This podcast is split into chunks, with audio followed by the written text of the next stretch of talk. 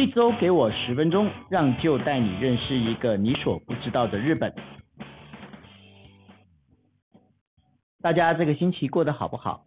这个星期呢，就为你写了几篇文章，现在也帮大家回顾一下。比较大的新闻是，呃，七月一号才正式启动的日本 Seven Eleven 的行动支付出了大包。另外一个也是跟钱有关的一个讯息呢，就是比退休金不够更惨的一个事情，就是说有钱却领不出来。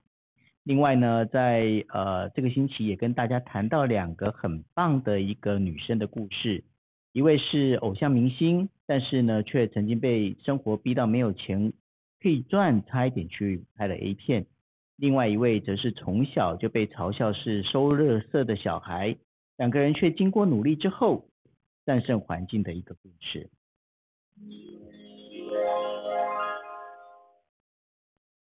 好，那就让我来快速的为您回顾一下。呃，日本行动支付闹笑话，Seven Pay 的账号密码被轻易破解。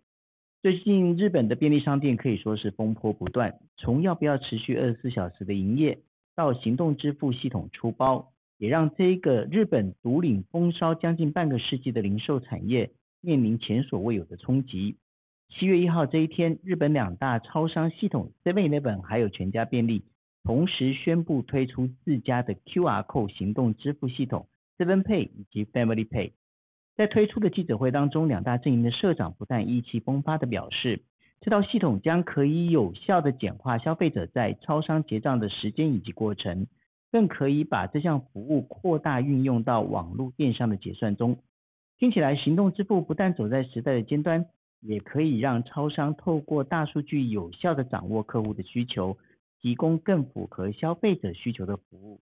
对于面临人手不足的危机，这个超商来说呢，无疑是救世救世主的降临。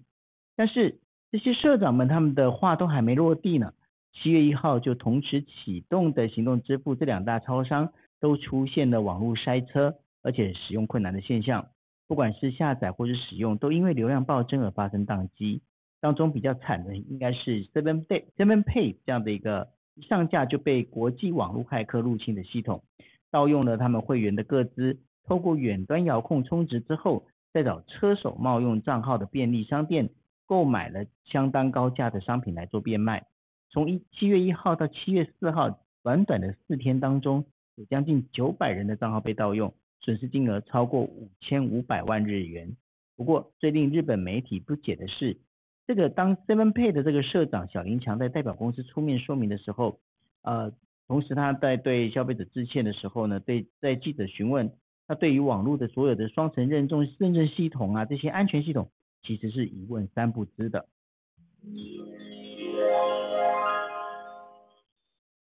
接下来跟大家讲的是比没有钱更悲惨的事情，就是账户有钱却没有办法提领。今年六月初，日本金融厅发表了一份报告，当中有一段提到，日本人退休之后，如果光是靠老人年金生活，面呃面对退休之后三十年的生活，然后至少还得要再准备两千万日元才能够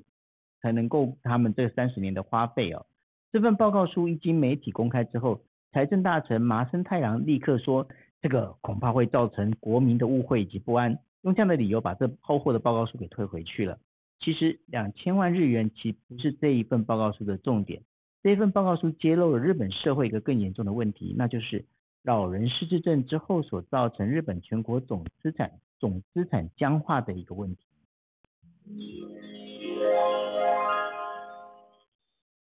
另外还写了两则关于女性创业的文章，当中有一则是。差点变成 AV 女优的青春偶像，成了月入千万的网红社长。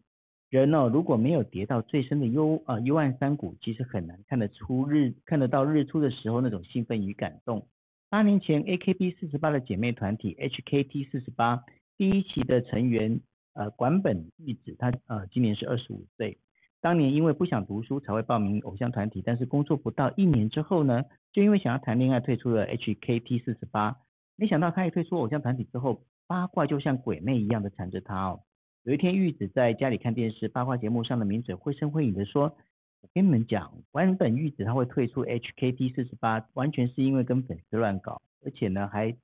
未成年就在那边抽烟喝酒啊，什么都来。大家看不下去才要求他退团的。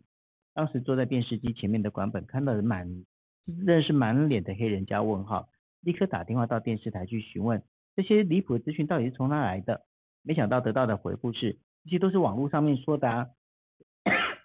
版本立刻向制作单位抗议，并且提呃提出要求更正了。第二天，电视台却只用不到三十秒时间草草带过。在这之前，电视截图以及加油添醋的文字内容早就在网络上传开来了。另外呢，还写了一篇，就是被排挤呃的收乐色小孩，却用乐色交到好朋友。呃，有一次媒体的一个误会报道，改变了一个女人的一生。一九九九年的一个晚上，日本知名的夜间电视新闻节目 News Station 报道了这位在东京近郊埼玉县所泽市的青菜有可能被戴奥辛污染，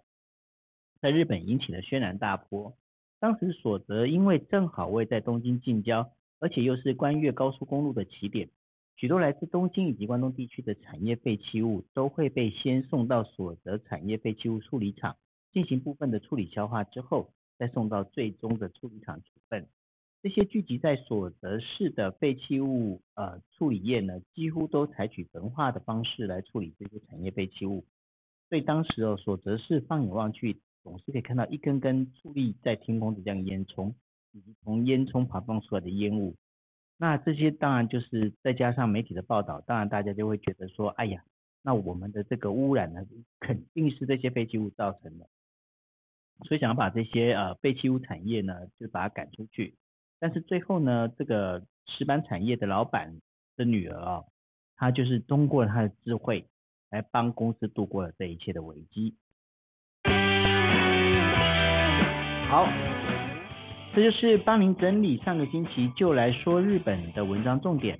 如果您对文章的内容有兴趣的话，也欢迎下载 Medium APP，或者是选择商周 .com，搜寻福泽桥就可以看到相关的文章。下一段要再跟你聊这个星期 Medium 上面就为您推荐的文章。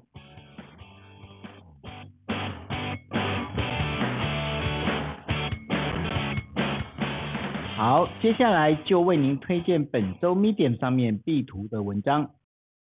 在这个星期呢，Medium 先介绍一位也是跟我一样呃经常日本观察的一个作家，叫做大福，他所写的文章啊，就是不用十年就应验的香港预言。他在文章上面写，没想到二零一五年的十年预言，短短四年就几乎应验了。除了没有慧根看不明白的东禅之外，以下通通实现了，像模拟建制派被袭击以及推动国安法的普瓜，广东话被全面取代的方言，以及绝食度呃绝食社运运动及自呃自焚支持者的自焚者，还有本地两个字被抹杀掉的本地蛋，身在此城中肯定很有所感，满满的既视感，趁着这个关键时刻，在 Net 那 Netflix 上面重温最有共鸣的两个故事。好好审视这四年前的预言，看看香港人接下来应该怎么走下去。另外呢，一则是呃玉姐爱徐玉写的一篇文章，他在上面写的是五百年后令人站立的美丽新世界那样的生活，你想要吗？他在文章是这样写的，他说我们每个人一生都活在瓶中，瓶子无形，阶级高的人瓶子大一些，阶级低的人瓶子小一些。著名小说《美丽新世界》，作者赫胥黎在小说里面描述西元二五四零年的伦敦，充满了高科技，社会一片祥和，人们出生就有命定的工作，不会年老，可以自由放纵情欲，不必结婚，也允许也无需不允许自然繁衍，一切由胚胎培育技术也培育技术，然后出下一代，没有家庭或男女之爱，自然也就不会有恨。若是遇到难过或是不如意的事情，只要一颗酥麻就可以神游到幻境。在这样的新世界里面，人们打从一出生就已经分好社会阶级。最上层的阿尔巴族、贝塔族有比较高的智商，可以有限度的学习；最低层的人艾普西龙族故意设计成智力啊最差，而且是由母细胞大量繁殖产生的同卵人。主要负责社会上的一些劳动事务，全世界由十个至高无上的管理者操纵，透过各种各种机呃制约活动，让人们安于乐于接受现状，并且应对于现状是最好的这种情况的深信不疑，造成社会的最稳定的一个结果。呃，就是不管是就是大福写的这文章，或者是呃玉姐还写的文章哦，其实都跟最近的一些呃政治方向啊，跟一些脉动啊，其实有一些关系。好了，这就是这个星期就来说日本为您做的精华导读，也希望你们都喜欢。下个星期再见，拜拜。